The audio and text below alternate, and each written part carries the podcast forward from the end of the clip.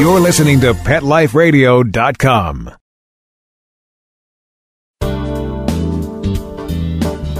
It's Thursday, April 26th, 2012.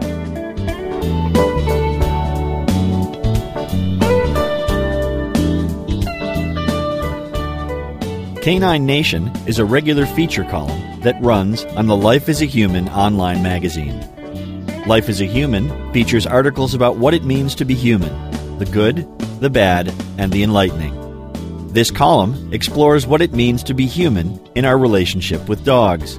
You can find it at lifeasahuman.com. To get directly to Canine Nation, go to caninenation.lifeasahuman.com. A complete archive of all the Canine Nation articles can be found there.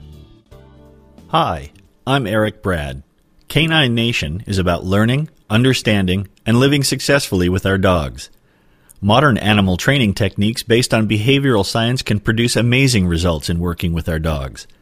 Whether your dog is a loved family member or a working dog, a canine athlete, or a trusted companion, positive training techniques based on science can help you enjoy a more productive and fun relationship with your dog. Join us as we explore the many facets of living with our dogs and taking a fresh look at how we work with them. Whether it's taking a closer look at everyday issues we share with our dogs or busting long-standing myths about training and dog behavior, I hope you find something useful in each of the Canine Nation articles. We're glad you're with us. Sit. Stay. We'll be right back after a short pause. Well, 4 to be exact. Petco, where the pets go.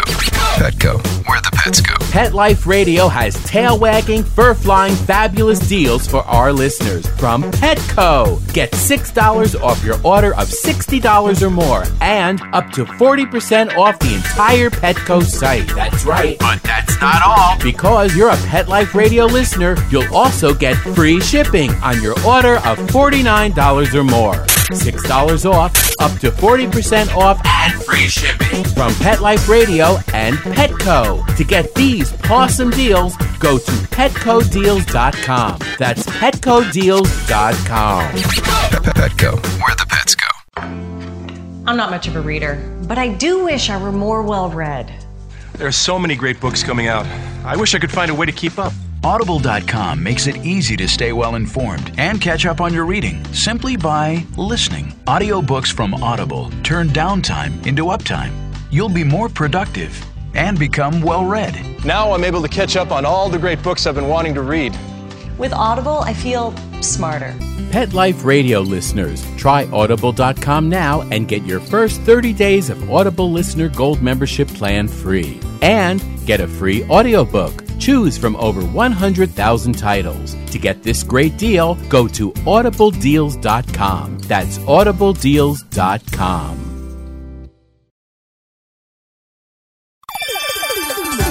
Let's Talk Pets on PetLifeRadio.com.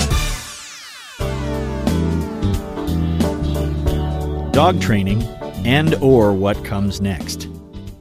I train my dogs using behavioral science. That means that my training is based on a simple principle that B.F. Skinner put forward over 50 years ago. Consequence dictates behavior. Whatever happens after my dog performs a behavior will influence whether she is more or less likely to offer that behavior again. The science of operant conditioning defines this as a reinforcing, more likely, or a punishing, less likely, consequence to her actions. But there is a bit more complexity to this simple equation. What exactly was it that I did after my dog performed the behavior? The simplest question to ask is, did I add something to the situation, or did I take something away?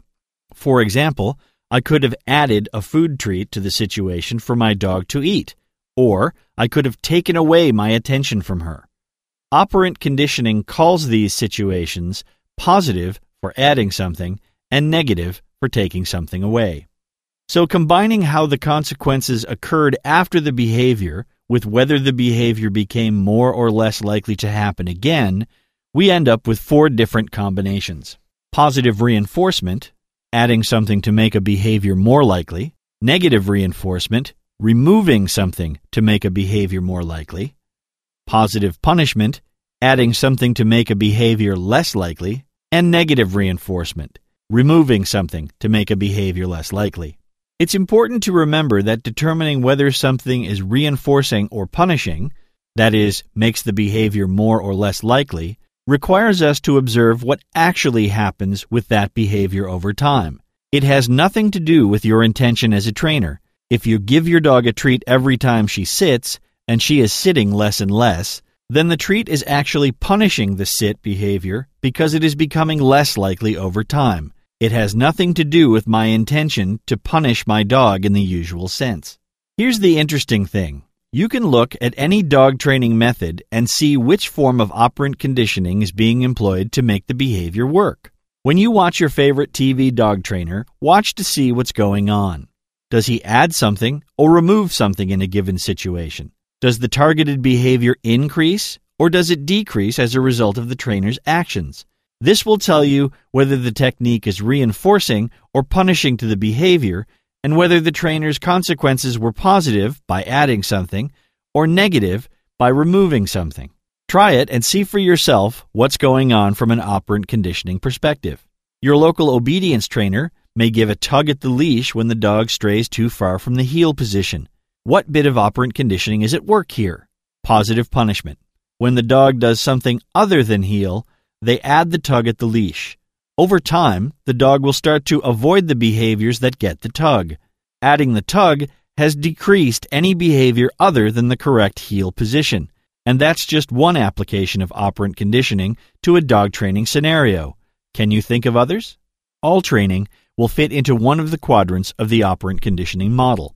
Trainers who use timeouts are using negative punishment, for example. By removing the dog's freedom to interact with them in order to diminish an unwanted behavior, they are using negative punishment.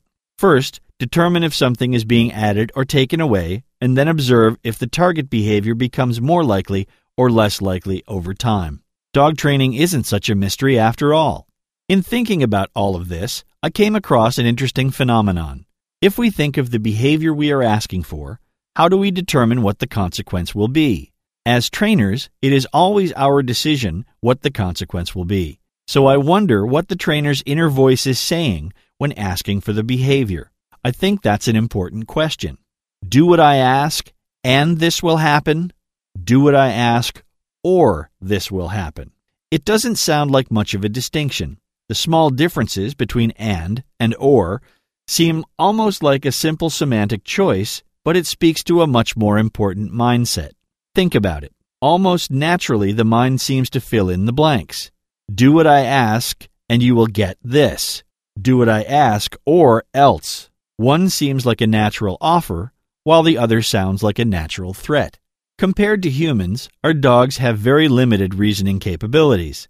That said, they have demonstrated extraordinary abilities to recognize our signals and remember the consequences of their actions. Science has proven that dogs can remember a cue that you have given them for up to 20 minutes, and that they are capable of learning upwards of 200 different verbal cues. And this is to say nothing of the hundreds of visual cues they watch for and react to every day in our homes. Here's a question to ponder. Do our dogs learn anything about us in the process? This is where that and or thing comes back into the discussion. When we give them a cue or command, are we making them an offer, and, or are we implying a threat, or else? And does this affect the way they approach their lives with us? I think that it does matter. Our relationship with our dog can have a profound effect on not just his response to our cues and commands, but also to his behavior in our everyday life. Think about it. How would you feel if your life was full of do-it-or-else choices? I know I'd be pretty cranky most of the time. At the very least, I don't think I would have much to look forward to every day. Do this for me and you will get something for your efforts. Now that seems like a much better deal to me than do-it-or-else. I much prefer a cooperative relationship with my dogs. I just find that things work out better that way for me. I like playing agility with my dog, and I want a dog that eagerly anticipates another chance to go and play that game with me. I can't imagine telling my dog to go jump or else. I can imagine that in a short time, my dog would be as worried about what might happen if they missed the jump as they did about what might happen if they did it successfully. This and/or phrasing gets to our inner dialogue as well. How we think about working with our dog can affect our attitude towards them. If I offer my dog something for his efforts, and he doesn't do it, oh well, he lost out on the deal, I guess. However, if I tell him to do it or else and he doesn't do it, now I'm sort of on the hook to follow through with that consequence.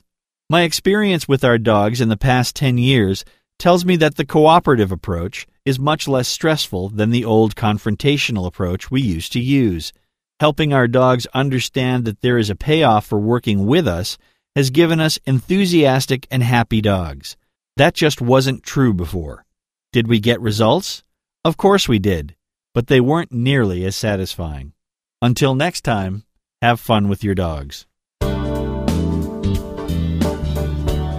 I hope you enjoyed this edition of Canine Nation.